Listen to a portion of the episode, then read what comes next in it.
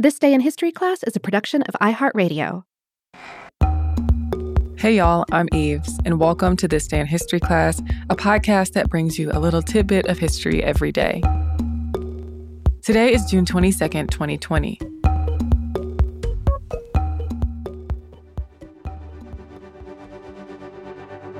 The day was June 22nd, 1947. Science fiction author Octavia E. Butler was born in Pasadena, California. Butler addressed themes of gender, sexuality, and race through her speculative fiction. Over the course of her writing career, she received several awards, including the Hugo and Nebula Awards. Butler's mother was a domestic worker, and growing up, Butler recognized the racism and economic inequity that affected her family. By the time she was 10, she was already writing her own stories, and she was interested in science fiction magazines and stories. As a young adult, Butler pursued paths besides writing and worked temporary jobs, but she wrote when she wasn't working. Through the Open Door program at the Writers Guild, Butler was able to attend a class taught by science fiction author Harlan Ellison. He encouraged her to pursue writing further by attending the Clarion Science Fiction Writers Workshop in Pennsylvania. Though Ellison had offered to publish one of her stories in an anthology, that anthology was never published. When she left Clarion, she began working on the novels that became part of the Patternist series. The first book in the series, published by Doubleday in 1976, was Patternmaster. In the book, telepathic people known as patternists are dominant over mutes or non telepathic humans, as well as over mutated humans called Clayarks. The next two books in the series, Mind of My Mind and Survivor, were published in 1977 and 1978. The books sold well, but she took a break from the series to write Kindred. In the novel, a black woman named Dana travels back in time to slavery era Maryland. There, she meets a white ancestor whom she has to repeatedly rescue to make sure that he survives.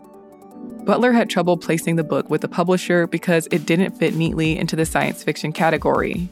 But in 1979, Doubleday published Kindred as fiction. The book was received well when it was published, and it became a text that students read in high schools across the U.S. After Kindred, Butler continued to publish books in the Patternmaster series, including Wild Seed and Clay's Ark. Many of her characters were black women, and she explored themes like control and post colonialism in dystopian settings. In 1984, she won a Hugo Award for the short story Speech Sounds, and Bloodchild won the Nebula Hugo and Locus Awards. Butler worked on the Xenogenesis trilogy in the late 1980s. And in the 1990s, she published Parable of the Sower and Parable of the Talents, which followed the protagonist Lauren Olamina as she escapes a walled community and founds a new one. Butler once said, quote, I don't write utopia science fiction because I don't believe that imperfect humans can form a perfect society. Fledgling, a science fiction vampire novel published in 2005, was Butler's last publication. She died of a stroke in 2006. I'm Eves Jeffcoat, and hopefully, you know a little more about history today than you did yesterday.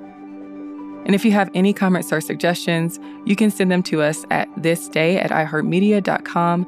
You can also hit us up on social media. We're at TDIHC Podcast. Thanks again for listening to the show, and we'll see you tomorrow.